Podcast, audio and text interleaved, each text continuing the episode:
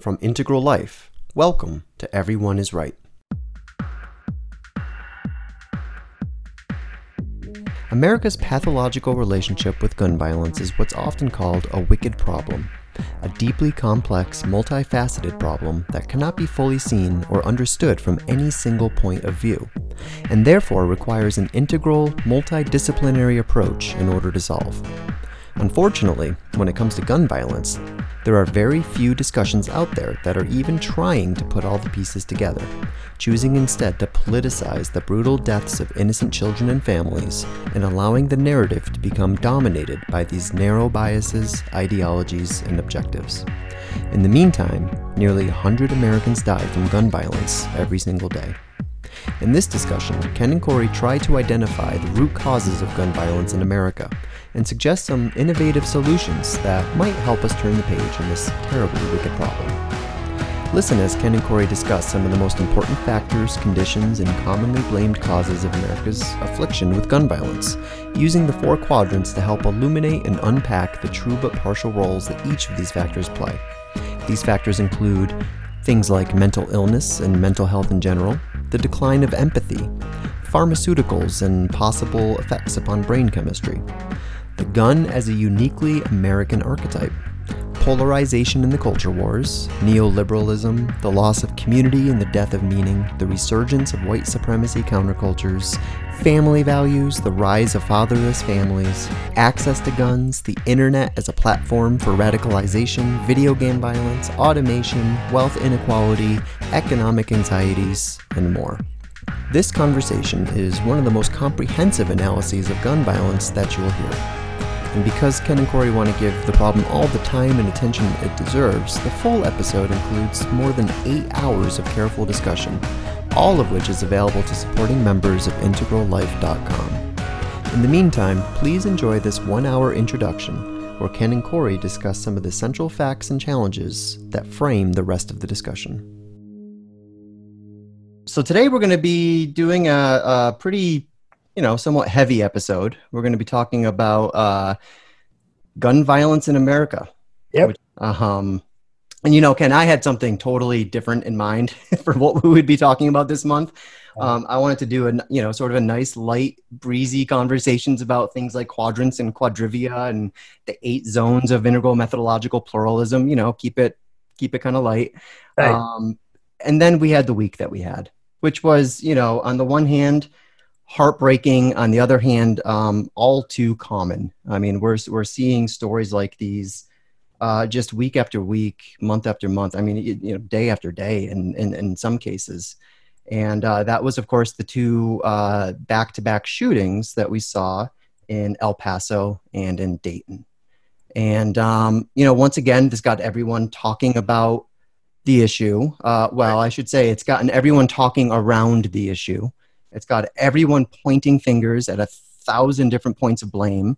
Um, no one can quite agree what the real source and the real cause of uh, all this gun violence is.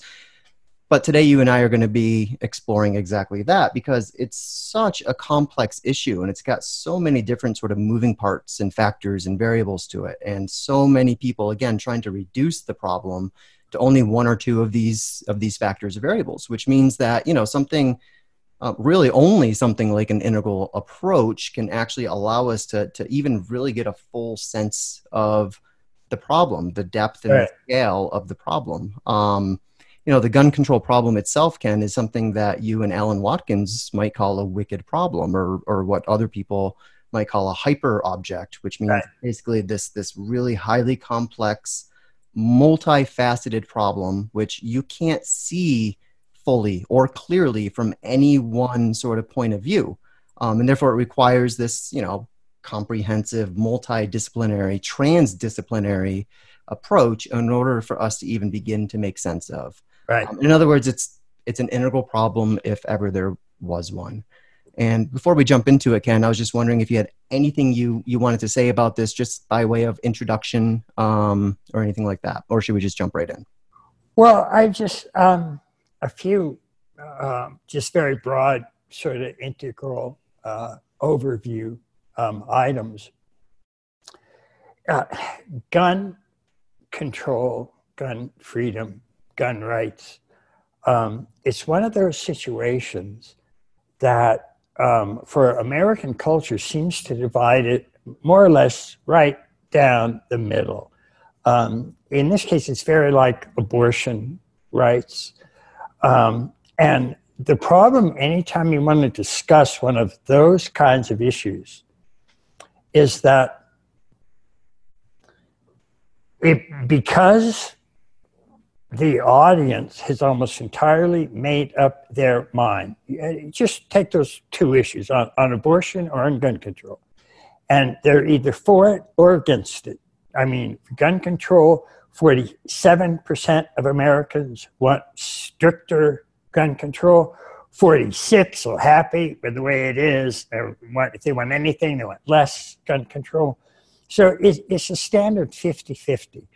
And it, the problem with, with any of those issues, abortion or gun control, is that once you announce the side that you're on, you've lost 50% of your audience. Mm. And they will just hate you, basically, no matter what you say. You're not going to change their mind.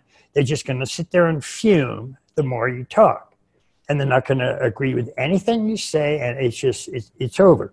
And all you're doing is demonstrating your utter total ignorance to them, which they, you know, it is sort of, sort of figure out.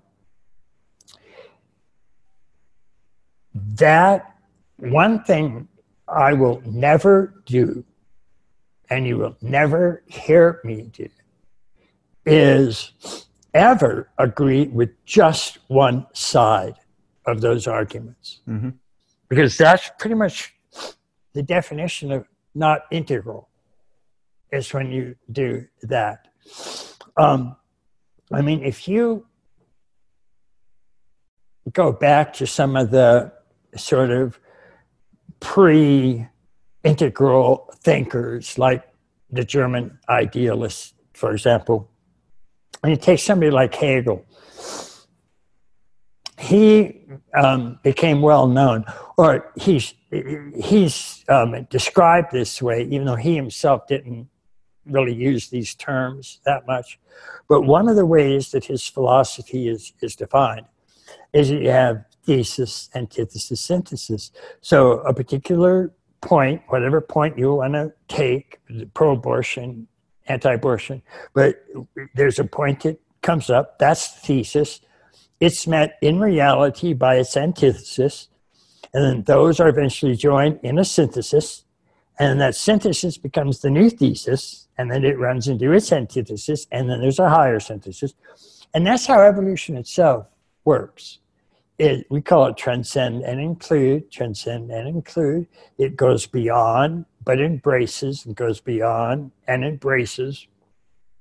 And that's what we need to see in both of these kinds of arguments mm-hmm. is that type of transcend and include, transcend and include. Because the one thing that is categorically, unarguably certain just even sticking to those two cases, is that the standard arguments today that favor just one side or the other have, have catastrophically not worked. Um, and, and they remain incredibly um, problematic and, and induce an enormous number of uh, conflicts and, and um, really, really severe um, problems that, that aren't really working out very well. Mm-hmm. Um, so, what we don't want to do is ever choose just one side or the other, but see if we can't find ways that we can take the partial truths from each of them, reject the partial falsehoods from each of them, or at least try to get some balance like that, and then bring the thing together into some sort of actionable item um, that can carry this thing forward a little bit. Um, so we'll see how that goes. Um, it's also the case, last thing I'll say, is that it's always very possible that, because again, one of the major factors in how societies unfold is that among all of the elements that are influencing them, quadrants, levels, lines, states, types, and, and those are just a handful of integral. I mean, we include like shadow elements and just, oh, 20 tenets. I mean, just an enormous number of things. But those five um, are really central. Um, and even though I bring up development a fair amount, development really only refers to one of those. It refers to the levels part. So when we talk about things like showing up, that means including all four quadrants. Growing up, that means working with levels. Opening up means acknowledging lines. Waking up means states, working with higher states of consciousness. And cleaning up refers to shadow elements. So it's only growing up or the levels component that, that is the developmental aspect, but that's the one that gets left out mm-hmm. uh, as much as anything. And it's one of the ones that has some of the most explanatory power. So the problem right now, in terms of these types of solutions, is that it's true that we want to take these opposites, bring them together into a higher synthesis. It's also the case that culture itself continues to unfold and evolve and develop through higher and higher waves of unfolding. And there's a great sort of range within that. But the leading edge of, of that culture it, it's always just bumping up against what it can do and what it can't do. And even if it's done pretty good, looking back at the, you know, let's say previous 10,000 years of history um, and how humankind has done up to this particular point.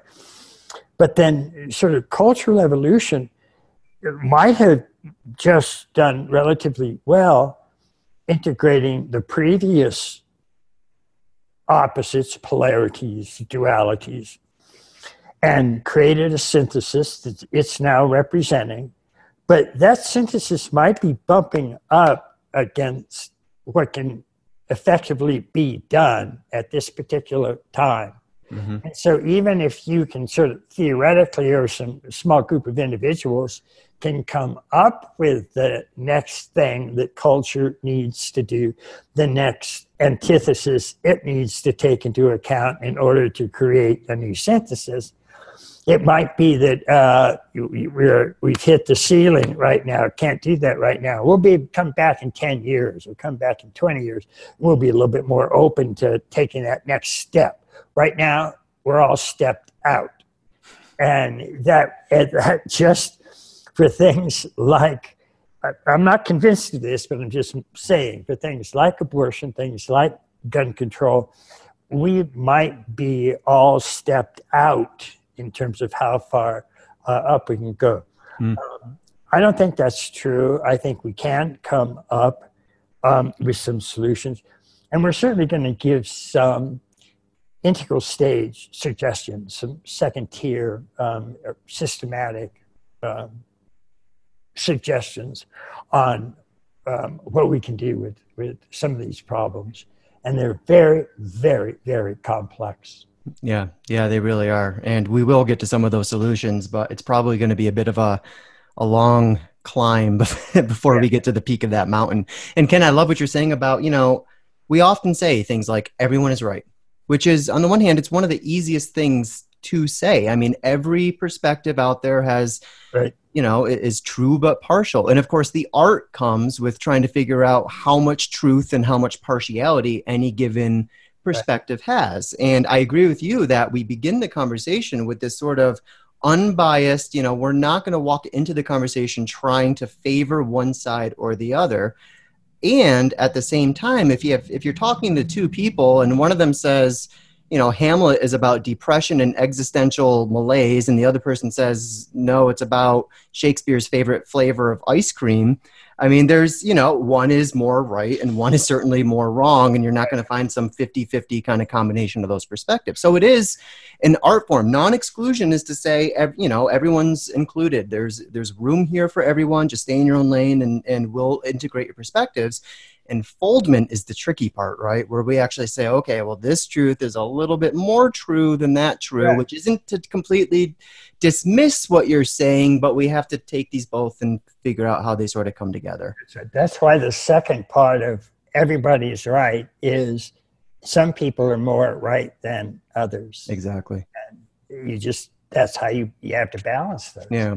Yeah, that's right. So, just to give people sort of a sense of what we're going to be doing today, the first thing I'm going to do next is I'm going to um, just put a couple facts on the table that I think are important to sort of give a fuller context uh, for what we're going to be talking about today. Okay. Then we're going to go into what I basically did, Ken, is I took this really quick and dirty quadrivia approach to gun violence. And I said, okay, let's look out culturally. Let's look at what the left is saying about this, what the right is saying about this, what just people on the internet are saying about this, and try to compile a list of all the major factors um, and causes that are being pointed to by various people, various groups, various advocacy groups, etc.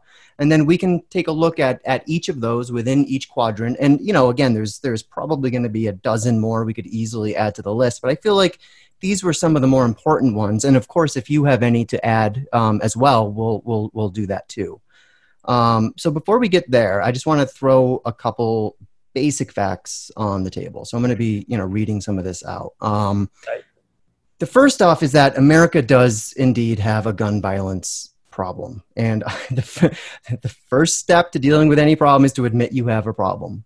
And a lot of times we can't even get people on the same page there uh, when it comes to how the media treats this issue, this issue. But we do have a serious gun violence problem. Um, you know, we are ranked fourth out of 34 developed nations for the highest incidence rates of homicides committed with a firearm. Um, in 2010, uh, the US homicide rate was seven times higher than the average for um, populous developed countries uh, in the OECD. And uh, our uh, fire related homicide rate was 25 times higher, which is nuts 25 times higher. Now, that doesn't mean we have the most gun related deaths of any country. I think actually Brazil has us has us beat there. But yeah. when you when you look at the countries who have more than us, it's not necessarily the company that that you know us American exceptionalists like to keep. Um, you know, a lot of them are what Donald Trump might call shithole countries, uh, who obviously they've got worse problems with this than we do. But that's not to say we don't have. Of all the civilized modern nations out there, uh, we've got a serious problem here. Um, however, that said, it's important for us to remember that violent crime in general has fallen like precipitously over yep. the last 25 years, pretty much cut in half, which, Ken, I feel like nobody really knows about um, because we're blasted in these 24 hour news cycles about, you know, just the latest shooting and then, and then the copycat of that shooting. And, you know, just it, it feels kind of dystopian if you're watching, you know, Fox News or CNN all day long. Um, yeah, well, depending on which source you go to, the crime rate has dropped between 49% and 74%. Which is nuts. And yet, uh, the country, almost 40% of people think that it's gotten worse. Yeah because that's subjectively how people feel at this time of insanity. So it must have gotten worse. Yep. But it's funny, kind of, because there's a follow up to that where the, the, people are asked, you know, is crime getting worse? And they say yes. And then the follow up question is, okay, is it getting worse local to you or just out there in the world? And it's always no. Uh, around me, it's fine. It's out. It's out there in the world. Right. Um, but yeah, okay, if you use FBI statistics, it's down 49% in 25 years. Um, if you use the, what is it, the Bureau of Justice statistics, it's down 74%. Either way, it has come way down. And there's all sorts of theories for why that is. One of the uh, prevailing theories that's out there is because uh, we finally got uh, a generation out of lead poisoning, for example. We stopped we we started enforcing all these uh, very strict lead poisoning laws, and I think it was like the mid '80s or something like that. And a lot of people were saying, well, that's actually responsible for diminishing crime rates. Um, I don't know if that's the cause or not, but it's it is really interesting that it's come down. Well, when we get to um, lower right sort of structural statistic things, I'll give some suggestions of Great. what specifically is. Awesome. Awesome. So the next piece is crime rates, violent crime rates in general are coming way down. It is a much safer world today than it was when I was a kid, right? Way safer. It's actually safer for you to leave your door unlocked today than it was when your grandparents did the same thing in the, in the 50s and 60s. Um, but nobody knows that. However, while violent crime has been coming down, you know what's been going up? Suicides. Suicides continue to represent 60%, 60% of total gun related deaths. That's right. They dwarf all other causes of gun related death. They really, yeah. And it's, it, it's, it's kind of funny too. It's one of the reasons, if you look at suicide rates, 70%, 75% of attempted suicides are done by women. 75% of successful suicides are done by men. Mm. So 75% of suicide deaths come from men. Mm. And, and that percentage, it, it, just gets bigger and bigger and bigger than female suicide uh, until um, there's one absolutely staggering statistic. Um, by age 65, a man is 1,600 times more likely to commit suicide than a woman. So it, it, it does tend to be one of those things that men um, increasingly specialize in. Yeah. As if that's good to know. But the important point here is that the rates have gone up across the board for everybody and in a absolutely unprecedented rate. Yeah. I mean, up to 40% in, in o- overall. And it's particularly hit the youngest generation, the so-called, iGen or uh, Gen Z, the very youngest. It's hit them particularly hard.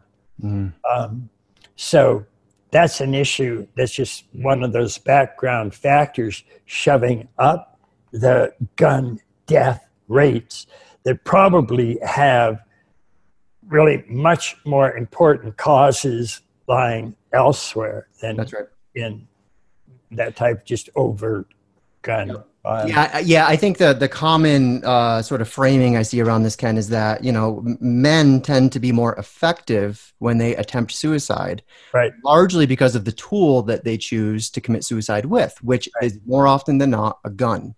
Right. A woman, more often than not, will not use a gun. Actually, I, I believe the statistics say uh, poison is the most frequently used uh, method of suicide for women.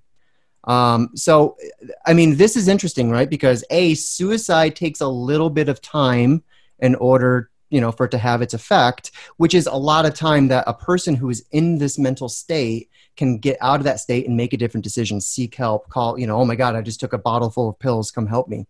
Whereas, whereas if you're using a gun, you're not giving yourself a whole lot of opportunity for that state to pass.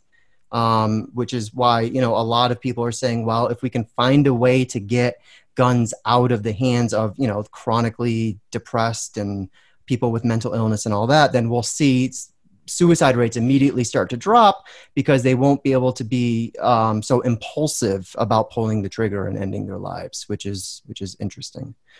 Um, so suicides are going way up, um, up 25% over the last, I think, 10 or 15 years, which is which is scary. Um, so then we get to the mass shooting. So so homicide and suicide obviously make up the vast majority of gun-related deaths. Um, mass shootings are without a doubt the most terrifying of you know all the different forms of gun violence. I mean, you know, we had two shootings in a row, um, and then literally the next day, my family had a trip to the Denver Zoo, and you can bet that had an effect. I mean, you know, when you're walking around the zoo and you're thinking about these stories and you're you're looking around for, you know, basically emergency escape plans in case everything goes I mean, it is it's it it's domestic terrorism and it has an effect. It makes us fearful of public spaces. It works. That said, statistically speaking and people really don't like hearing this especially you know after right after these these incidents happen but still it's important for us to acknowledge that statistically speaking mass shooting deaths account for by far the smallest little slice of total gun related deaths right. Tiny little slice so for example in 2017 there were a total of about 38 39,000 total gun related deaths the majority of them, 23,000, were suicides. About 14,000 were homicides. So 23,000, 14,000. Uh, 1,300 were accidental deaths and war casualties and things like that. The number of people who died from mass shootings was 71.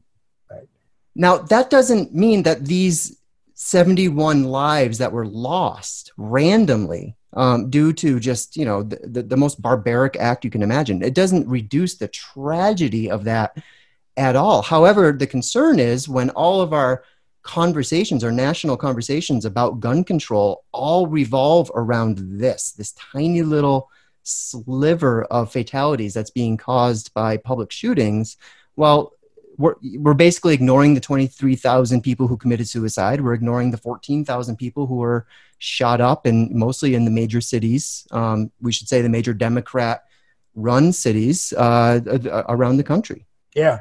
And one of the reasons that mass shootings um, have such um, a disproportionate impact in terms of the actual number of people they kill, that's always relatively small. Nine people here, 10 people there, 12 people there, maybe 49 ish at sort of the upper limit.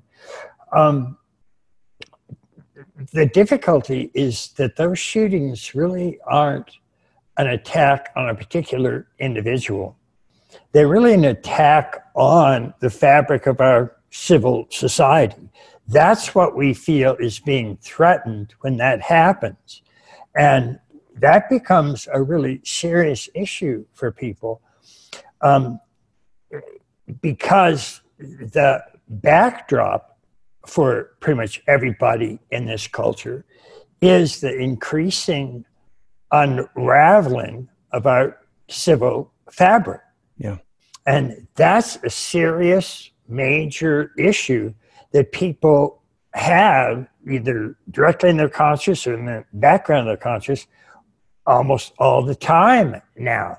And it, they can't figure out anything to do about it. And and it truly is a problem. We'll be talking about you know that uh, more later. Yeah. Uh, but that it's a really very very serious issue. And people are very very concerned about that.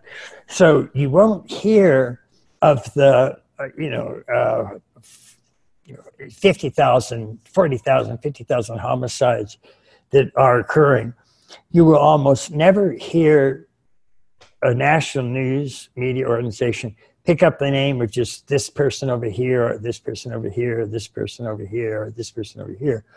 But you get a mass shooting of four, five, seven, then that's front page news. Everybody's concerned about that. Um, and you can also then tell where the political interpretations of those events soon set in. And so you have very sort of predictable responses from the left and from the right yep. about what they think about this. And then when it comes to gun control, fairly predictable responses from the left and from the right.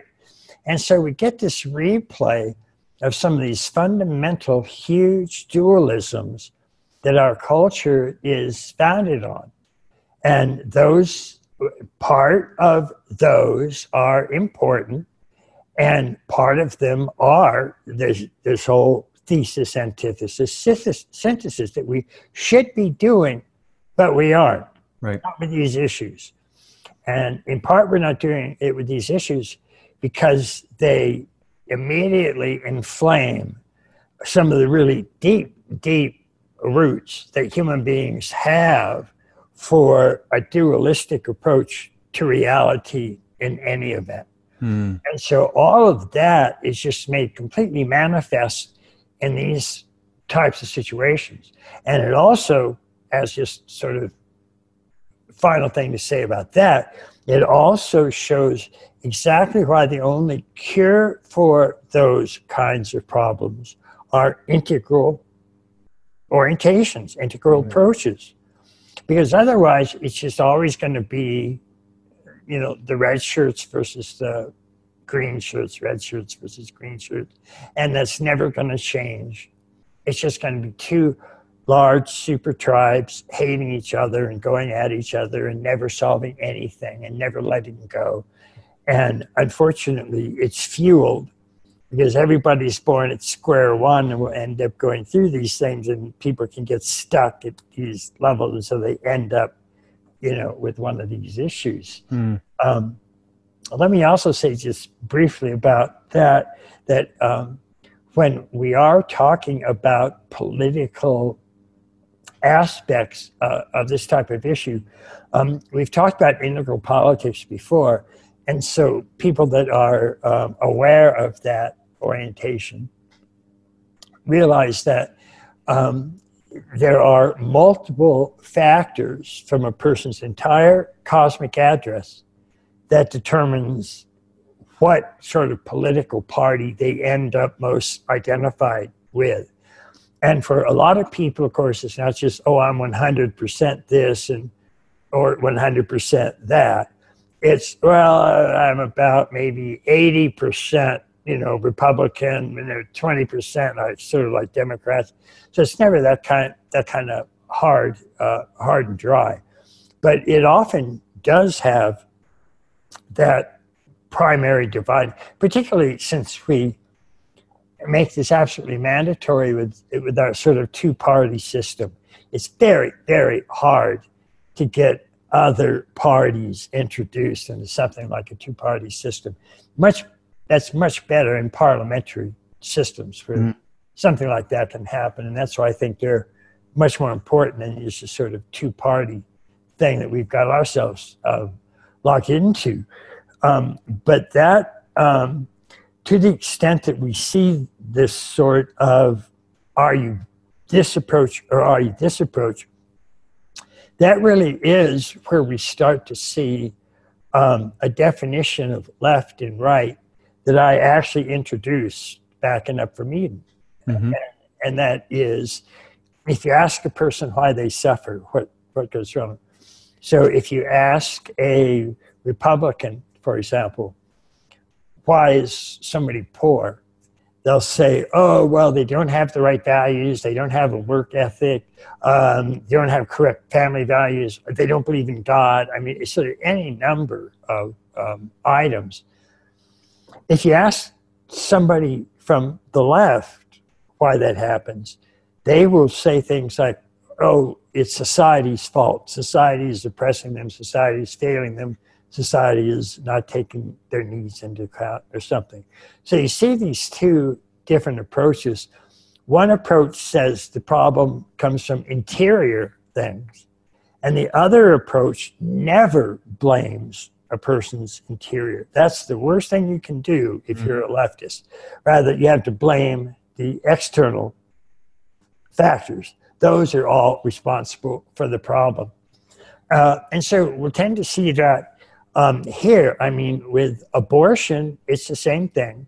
If you're on the right, then if like a woman, if there's like a high percentage of, of uh, pregnancy in a particular population, the Republican approach is, well, don't they have any correct home upbringing? Don't they have any sense of self restraint? Don't they have any sense of responsibility or moral ethics or anything like that? And then the left will, won't talk about any of that. And it'll just say, oh, well, that's because uh, jobs are taken away with certain uh, congressional um, legislation, um, mm-hmm. or more uh, individuals are being uh, yeah, picked up and, and, put in prison for mm-hmm. various number of things. Um, but it's always some sort of we want, if you're on the left, the cure for this is not trying to get the individual to change their orientation so that might lower unwanted pregnancies. It's, oh, unwanted pregnancy, exterior solution, just have an abortion, no problem. Right. And of course, the um, far left wants abortion on demand all the way up through when the baby is emerging through the birth canal. You can still kill it at that point. Um, so that's a perfect leftist solution. Um, why the right again is saying, "Well, wait a minute, don't you have any sort of self-restraint? Why are you doing this in the first place? Don't you have any sort of uh, morality?" And on and on and on. And it's the same with guns, same yep. kind of thing. Just repeat the similar yep. um, item. For Republicans, it's oh well, just teach people how to use guns, to teach you know self-restraint, uh, etc. Uh, and then they'll always say, well, you can do whatever gun laws you want. Only criminals get guns, and they're going to break the law, so it doesn't matter anyway. Yep. Um, and then people on the left are always get rid of all the guns. Yep. Get rid of all the guns. Not help try to develop values where people won't want to shoot each other or I won't want to become criminals that do that. Nothing like that. Right. So again, we see that's these are these are really sharp areas are places where you often see that the most predominant factor in a person's political orientation is one that's set in quadrants. And so right. they either think the left hand quadrants are to blame or they think the right hand quadrants are to blame. Um, then other reasons that people can become politically oriented do include levels and various types and all of that. We include all of that in overall integral uh, politics. But for these really staunch um, one position, one position stances, it often activates an equally staunch. Well, it's all due to interior factors, left-hand quadrants. Oh, no, it's all due to exterior factors, right-hand yeah. quadrants. Right. We see a lot of that here with the gun uh, issue. Well, and it's it's really, I mean, yeah, this, this was actually one of my points that the the the um one of the things I wanted to throw on the table before we really got into the meat of the conversation was exactly that. The left typically sees exterior causes and the right typically sees interior causes and it drives people like us nuts because we're like you are both right, you're both wrong, and in fact, neither of your solutions are tenable without the other. Um, I mean, if we can just get to a point where we can agree, let's just all agree, yes, guns kill people, and yes, people kill people. Both of these are true. Um, to add another layer, though, onto, onto what you were saying, Ken, what I find in this case is actually a little bit interesting because I think it's true when it comes to when it comes to uh, finding solutions to solve the problem of gun violence. The left is almost always going to point to exterior solutions, and the, the, the person on the right is almost always going to point to interior solutions. However, when it comes to tracking the blame, the causes of gun violence, you actually see a bit of an inversion. So the liberals are going to blame interior things like racism, sexism, homophobia, etc. And then the right blames exterior things like nope it's video games. It's those damn video games. If we didn't have the video games we wouldn't have uh, the violence that we have today. Now of course what they're saying is that you know the right is saying that this exterior source is corrupting our interior values.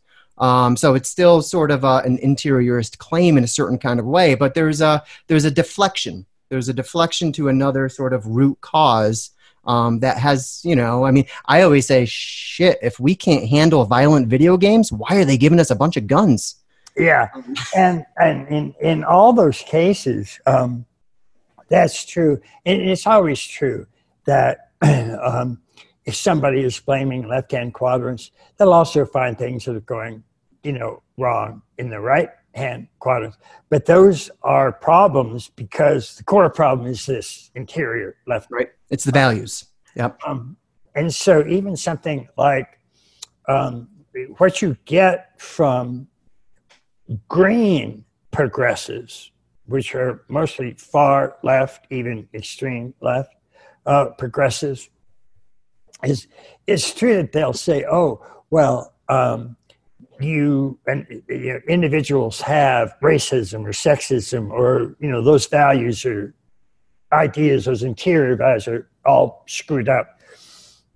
But the major cure for that uh, it comes from the claim that well and and the source of all those problems are institutionalized forms right. of That's racism right. and sexism and structural racism and misogyny and that's what we have to get at that's right um, and that's so right. that's uh, very common and also the same with things like a gamergate kind of approach where Republicans are saying, "Oh, that's uh, you know all a problem and all of that." Um, it's a problem because they are exercising their interior values that are so fucked up. Right. And that's what upsets them. They really don't give a shit about video games. They give a shit about this kid that wants to exercise his pornographic lust to do a porno video, or he wants to exercise his you know, um, aggressive, violent desire to kill by using, uh, you know, all these yep. video things. It's the interior impulses that drive them nuts. Right. Um, get um, H.L. Mencken once said that a Puritan is somebody who spends all of their time worrying that somebody, someplace, is having a good time. and that's that's exactly right. Doesn't matter what the actual exterior actions are. It's that they're enjoying the damn thing. That's what can't be uh, right. acceptable. So that's that's hilarious. Well, and Ken, I I I I'm actually glad we talked about the interior exterior thing before I got to this next point because when we're talking about how difficult and challenging the art of enfoldment can be, I think this sort of helps highlight. So, so this case, interior versus exterior causes and solutions. This is one where we can both agree. Now, this is pretty much 50-50 down the middle. You guys, I mean, you guys are both pretty much half right, half wrong, and this this is a conversation where we really do want to sort of, you know, try to find that 50-50 point. This next point, however, is one where I think we sort of have to take it on its face and swallow it as a bitter pill. There's no 50 50 way to enact this next statistic, which is that the majority of domestic terrorism, which means politically motivated acts of violence, um, most, uh, I'm sorry, the majority of these is coming from the political right wing in recent years. This does not mean violence doesn't happen on the left, doesn't mean that at all. It clearly does. I mean, the Dayton shooter um, had a whole bunch apparently of very leftist um, writings, and it was apparently an Elizabeth Warren uh, supporter, which you know drives me crazy as another Elizabeth Warren supporter. Um, and uh, you know, but it wasn't politically motivated, so it didn't count as domestic terrorism. So violence certainly does happen on the left. However, in recent years, most cases of recorded domestic terrorism is coming from the right wing. In fact, since 2008, the number of right wing terrorist attacks on American soil, which includes things, everything from white supremacists, militias, um, the sovereign citizen movement, things like, you know, things like that. Um, these incidents outnumber radical Islamic terrorist attacks by two to one two to one margin. We're getting twice as many far right cases of domestic terrorism as we're getting Islamic attacks in this country. And uh, the ratio of far right terrorist acts to left wing terrorist acts is five to one. Wow. Wow. So there's something going on here culturally, which we will talk about soon, but it's one of the question, which is, you know, with all this anxiety and depression and particularly social isolation that's going around, this is clearly affecting people on the political left and in the political right in different sorts of ways. One of the effects that it's having on many within the far right, this isn't the typical right. This isn't, you know, your your your mom and dad's Republicans. This is this is some truly toxic far right crap um, that's allowing you know um, socially disaffected uh, young men mostly to get radicalized. These men who feel no connection to anyone no real community. We're going to talk about all this soon. Um, but th- they become ripe for radicalization because they're they're being invited into an ethos that gives them meaning that identifies as clear enemies, clear challenges and obstacles, and clear um, you know forces that are trying to take away their natural God-given rights and their identity. A lot of this does also come down to I, ident- what is white supremacy, white supremacy, other than the worst possible form of identity politics. Um, and this is a real problem that we've been seeing, and it's been disappointing to say the least. You know, just yesterday, Ken, it came out that um, Trump's DOJ was hiding a report that just got released yesterday that um, confirmed once again last year, 2018, the majority of of uh, of attacks. I think virtually all of them came from the political right wing. Um, so if if our own administration is not capable of talking about this problem honestly because they're afraid of alienating their own base, then I don't see a whole lot of ways that we can actually begin to move forward and t- start taking a look at the real problems here. It's not that Republicanism is evil or anything like that. It's not that the liberals are looking to take away your white women and steal your steal your way of life. Right. Um, it's it's clear that what we're seeing right now is really really toxic worldviews that are able to uh, propagate themselves and land in the minds and the hearts of very uh, vulnerable and oftentimes very disturbed young men. Agree with that? Yeah, yeah, yeah. Um, and we're going to come back to the whole problem of white um, white supremacy and and um, and the very genuine problems that it that it's causing. But here's um, here's a, a broad perspective to keep that in mind. Mm-hmm. As we know, most strict fundamentalist types of ethnocentric organizations have strong roots in, in an amber stage of development. Um, and that represents far extreme right organizations. It's a couple important things about that. One is that certainly in the 1950s, uh, we have this whole spectrum of developmental waves going up our, our entire social structure.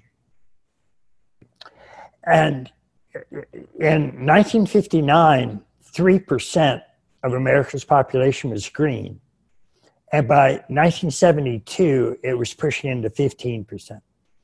So the green orientation truly emerged at that point, and it emerged with essentially the baby boomers. Um, and so the best and the brightest of that generation moved into green. That's just sort of what it did. Mm-hmm. Um, and so that was um, um, uh, extremely important move. Um, but it did, that green did tend to start to become broken green fairly quickly as a lot of the stances that green was taking became increasingly radicalized and embracing extremist forms. And that tended to produce um, a real breakdown at the leading edge. And, and this has been one of my primary concerns for mm. where to locate problems. So, for example, if we look at, well, we know, the world knows what the right looks like when it goes too far. It produces things like Nazism, fascism, etc. We know that because after World War II, and this is a point that Douglas Murray makes. After World War II, we, we won the war, we caught the Nazis, we put them all on trial at Nuremberg, and we hung the bastards. And this was after going through weeks and weeks and weeks of showing the absolute atrocities that the right can commit when it goes too far. And it goes too far when it starts to absolutize its values. Its values are ethnocentric, so they're racist or sexist or misogynist or xenophobic or transphobic or homophobic or on and on. That's what an ethnocentric stage does. That's how it works. So we had that happening. Um, and it's that became clear to the world with the Nuremberg trials. Now, then we also had this far left, and particularly at least the intellectuals of the leading progressive movements. Marx, for example, um, was a, a, very strong green writer. And so he, he was including these green values. Um, and that was the far left. And we saw where what just like we know what happens when the right goes too far, you get Auschwitz. We know it. That's horrible. Nobody does that. We don't have the same kind of idea about what happens when the left goes too far. Because even though, because what happened is the left did go too far. It went too far with Stalin, it went too far with Mao Zedong, and the number of people killed by those far left organizations, estimates vary. The most conservative estimate is well over 100 million people murdered by the left when it goes too far. Douglas Murray's, by the way, Hitler killed 13 million. Douglas Murray's point is that we caught the far right put him through Nuremberg. But when the Berlin Wall fell and the people that had killed upwards of 100 million people through things like the Gulag Archipelago, they weren't brought to trial. So we got no chance to see what it looks like when the left goes too far. Mm. And so one of the problems is that that's what's happening in today's culture among the progressive movement is that they are increasingly this far left green. And that goes too far just like the right goes too far when it absolutizes its values. Green goes too far when it absolutizes its values. And its values are not individual rights and individual freedom. Those are orange values. Those are original liberal values. And what happened with those liberal values is very interesting. And, and I'll just um, say this very quickly. But those orange liberal values were created again back during the Western Enlightenment when previously we just had essentially ethnocentric stages of development and the Western Enlightenment was the first emergence of world centric stages. And that included world centric morality. And so, where previously you had rights, for example, if you, about 90% of the population was fundamentalist Christian. So you had rights if you were a Christian. If you're not a Christian, you die, you're going to burn in hell forever along with every all the Hindus and all the Buddhists and all the Taoists and all the unbaptized babies. And I mean, it's just an endless, uh, way more people in hell than there are in heaven. And all the interesting people are in hell. I mean, uh, that's the place you want to go. That's where the fun is happening. Um, and all there is in heaven is a bunch of fundamentalist Puritans that are worried about people in hell having fun. So, uh, so, so, there's that issue. Um, but so what we have with um, this whole orange stage of development is that the best and the brightest at that time moved into that stage. And because they predominantly we're working with reason, not so much mythic modes of knowing, but rational modes of knowing, the age of reason, it was also their moral values shifted up as well from conventional or conformist ethnocentric modes, which is you get rights if you belong to my special group. If not, you're dead. I, you're other, you're worthless, you're going to hell, I'll kill you if I have to, etc. And then all of a sudden, the writers of the Enlightenment started looking at well, wait a minute, why are you saying that people have rights only if they're Christians?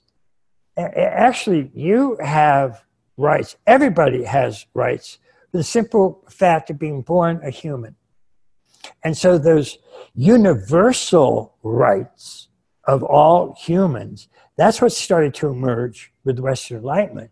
And for the first time in history, literally, we decided that what was morally correct was to treat all people fairly, regardless of race, color, sex, creed, or religion. That was radically new.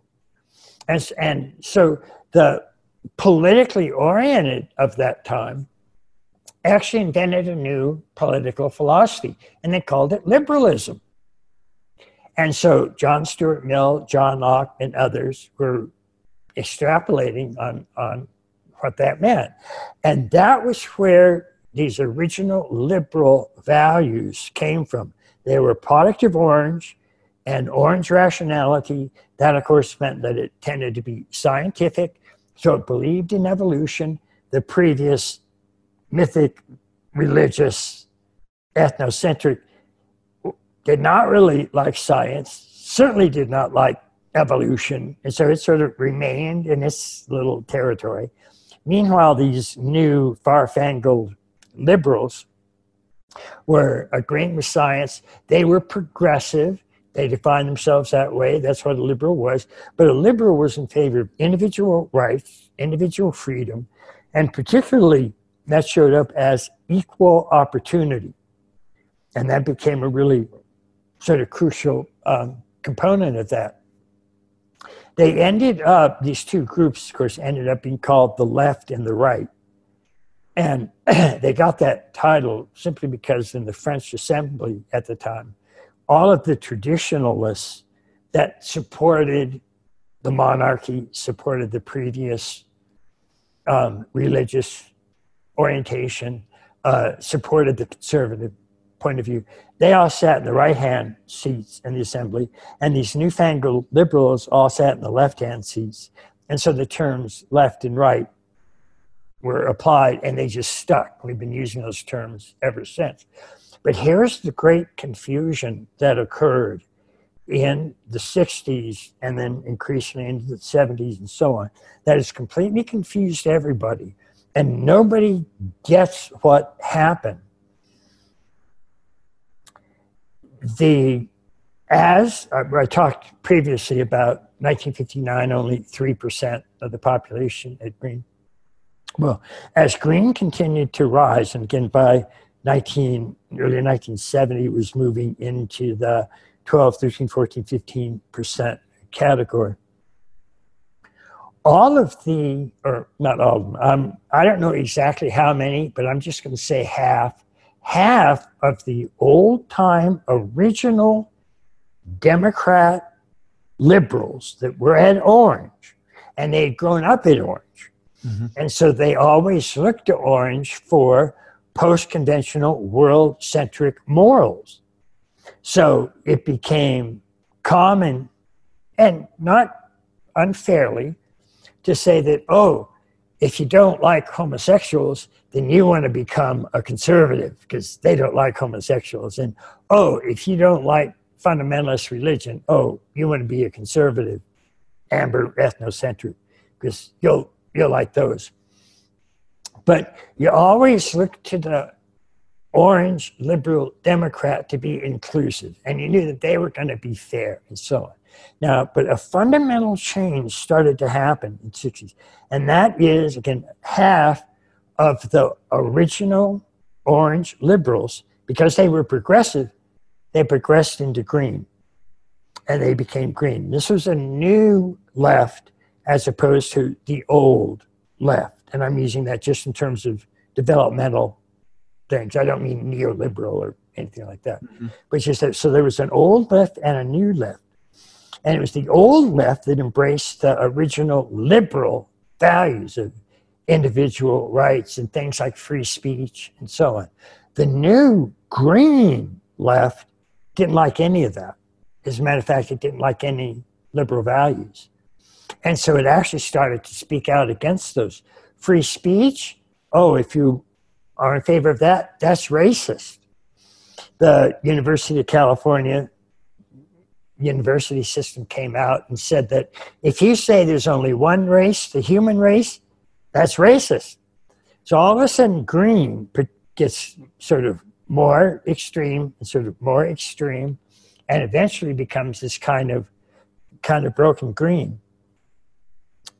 And its predominant value was not individual rights, but group rights, social justice.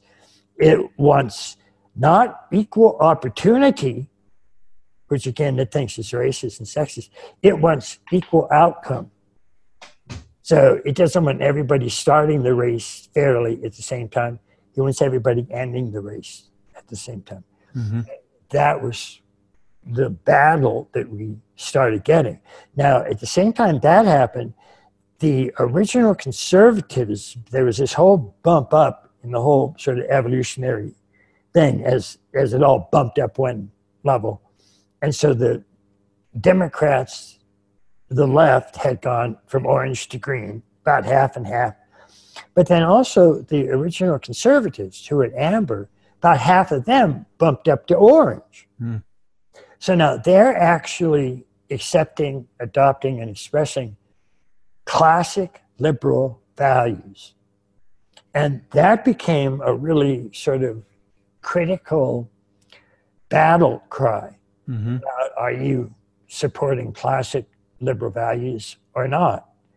Um, and so, even people as diverse as Jordan Peterson, um, Sam Harris, um, Ben Shapiro, Dave Rubin, have all publicly said, I'm a classic liberal because those orange values weren't getting expressed by leading edge green leftists. Mm-hmm. Matter of fact, they hated those values. Now, the that new left portion of the Democrats ended up sort of silencing the old left voices left in the party. You're not allowed to speak in the Democratic Party if you're trying to say, oh, well, I want free speech here or I want individual rights there. No, you have to be talking about social justice, you have to be talking about identity politics, safe spaces, trigger warnings, all of that. The blue dog Democrats are not very popular. What happened was these new right individuals who had moved up to orange and adopted orange liberal world centric values one of the first things that they started to do was try to dampen down the, the, the old right. Mm-hmm. They did tend to be ethnocentric and you know, nationalist and hyper patriotic, a little bit white supremacist and a little bit sexist and patriarchal and, and, and all of that. So you get the new right trying to clamp that down. And because the old left was no longer publicly supporting liberal values. Strangely, the new right became the most vocal supporters of liberal rights, the classic liberal rights, which was individual rights, small government, uh, equal opportunity, um, and uh, and and so on. So what we get is it's very clear at amber that tends to be far right, and it's very clear at green that tends to be far left, even extremist left, and then classic liberal values, orange, is now shared by sort of old Democrats and new Republicans. Um, so that's just, it, it's kind of important because what that means is that liberal and left no longer mean the same. Right. At all. Yep. And that's what's confused the hell out of everybody. Yeah. I mean, Dave Rubin talks about it and he's saying, I don't get it. I didn't leave the party. The party left me. Um, and increasingly, you will hear people say, well, left and liberal don't mean the same. Something's happened to them. They're wrong. And that's right. I mean, the left, which started at orange, moved on to green. And so, to the extent that they both have a leftist tilt, I just refer to both of them as progressives right. and not liberal or terms like that, because liberal strictly applies just to just to orange. Right. So, um, the final point about just sort of making some of those clarifications is that, and again, this comes off um, Douglas Murray's but um, because we didn't try what happens when the left goes too far in a big public worldwide trial, we still, most people still don't know what it looks like when the left goes too far. But what it looks like is any sort of, you know, really um, enthusiastic college protest uh, movement. They're expressing far left um, values, identity politics, egalitarianism, equal outcome, and they're screaming people down. And as you know, don't even want to talk to people uh, that aren't doing it. We'll talk about that as mm-hmm. kind of um, the regressive left um, mm-hmm. aspect of it. But here's why, as frightening as the numbers of white supremacist groups engaged in murder, mm-hmm. without a doubt, an amber ethnocentric fascist movement is probably the single worst thing that you want to see happen.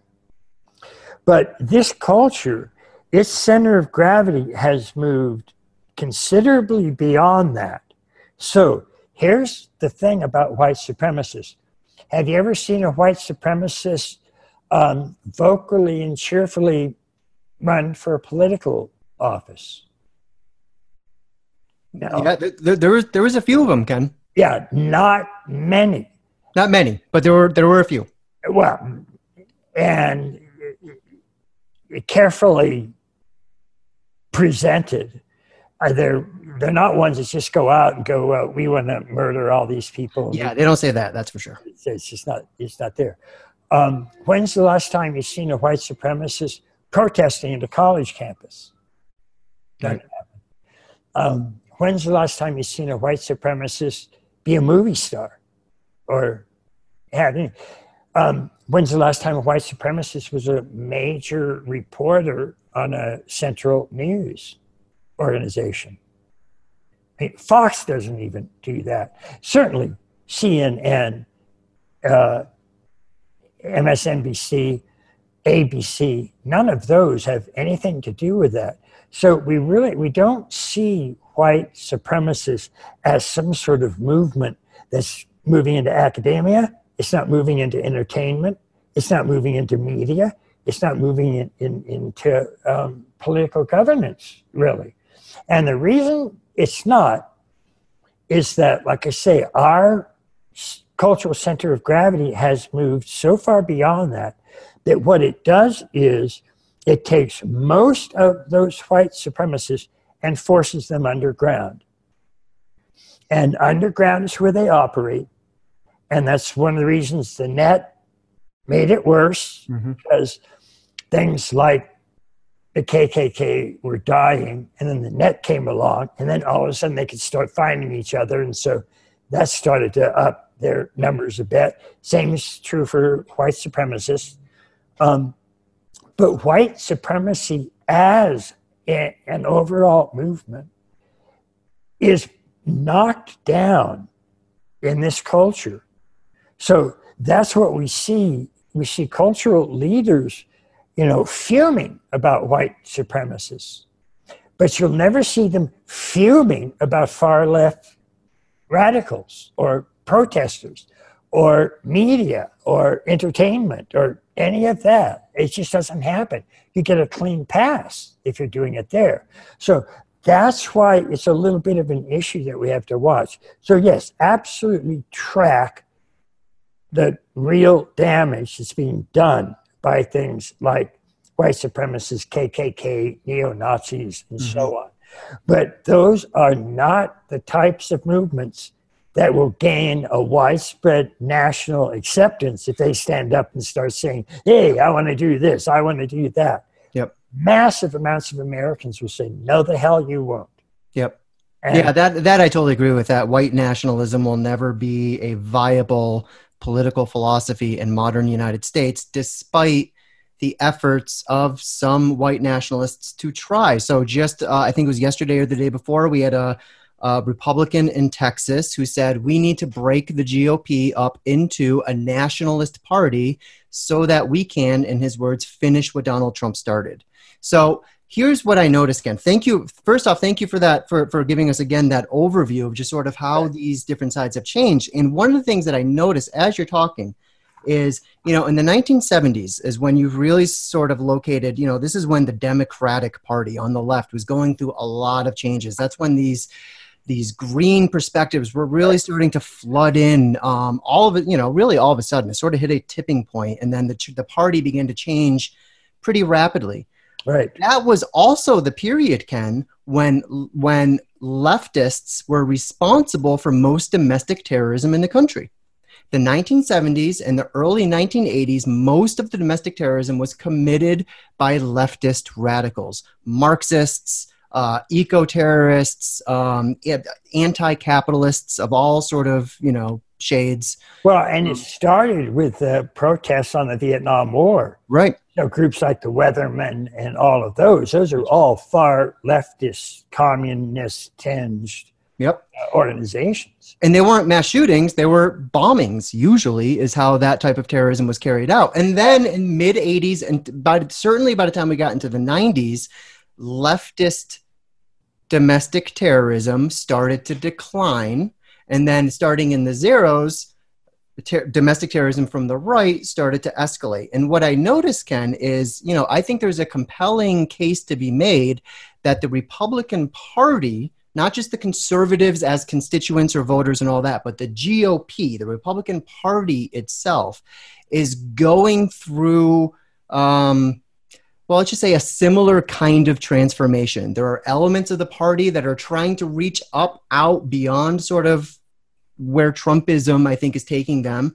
And then you have members of that party who, like the guy I just mentioned, just said, no, let's go lower. Let's actually make this a straight up nationalist party. Uh, and sort of complete. So, what I notice is that when a political party starts going through this major identity shift within itself, that has the, the potential um, along with all the other factors that we're about to jump into. But that creates an atmosphere by which violence maybe becomes a little bit more likely because yeah. there's there's there's confusion as to what this group now represents my place in it are they representing me or are they representing the people who i view as crazies over there um, is it anti-globalist enough you know all of these sort of uh, uh, this this sort of turbulence in the party i think might be one of those factors that's that's generating some of this violence. And my other takeaway is that fuck, we really learned the wrong lesson from the 20th century, didn't we? I mean, you're right, we didn't have Nuremberg trials over far leftism, but we did have a 50 year Cold War with Russia that, you know, in, in terms of American culture, demonized, uh, you know, the concepts of communism and socialism and collectivism and all that. And we're just now sort of getting out from underneath that hangover. It sounds to me like the lesson we should have learned in the 20th century is left or right, it doesn't matter. Don't have an amber government don't have an amber government that's going to bring you to its sort of natural conclusion, which is either going to be a concentration camp or a gulag. Um, and maybe if that was the lesson we had learned, if we had the developmental language back then to learn that lesson, maybe we'd be having a different conversation. Yeah, yeah. Um, and it's the the left and right sort of terrorist groups go up and uh, up and down is sort of in cycles. Mm-hmm. Um, so 9 11, for example, reduced the number of right wing terrorist organizations. Uh, one report said they just collapsed. I mean, because they just, you know, it's really, it was such a challenge to everything they stood for. It, it, it just took the wind out of their sails. Um, it, it took a real upward peak with Obama, and starting in 209, it, it right wing started back up, mm-hmm. and then it peaked in around 212, and that's been the problem. Mm-hmm. Um, and so it, it, also goes to show that those kinds of things, um, in some ways, not it's it's not responsible for the total number of factors that are causing these things to happen. Mm-hmm. But at least in some ways, we can see that they're clearly responding to how they see social, political, and cultural realities. Um, and that all, that's something that all, all also has to be has to be kept in mind. Yep. Well, and a lot of that you you mentioned the right wing violence, how it started escalating uh, in the Obama era, starting from 2009. Um, that also correlates with all of a sudden the NRA is dumping an unprecedented amount of money into media and into politi- you know politicians on the right uh, into their hands in order to uh, you know perpetuate this myth that Obama's coming for your guns. And so they sold more ammunition in those eight years than they had in like 20 years prior or something. Yeah. It's a ludicrous statistic like that. Yeah. And that created all this, te- just added to the tension and the animosity and the culture wars and the polarization and all the things we're about to talk about. It just, it just turned up the gas on those, right? And added more pressure to this pressure cooker that I think we're now sort of watching explode um, in slow motion. Right. We invite you to listen to the full eight hour discussion on integrallife.com. Sign up today as a supporting member and get your first month for only $1. Just visit integrallife.com for more details.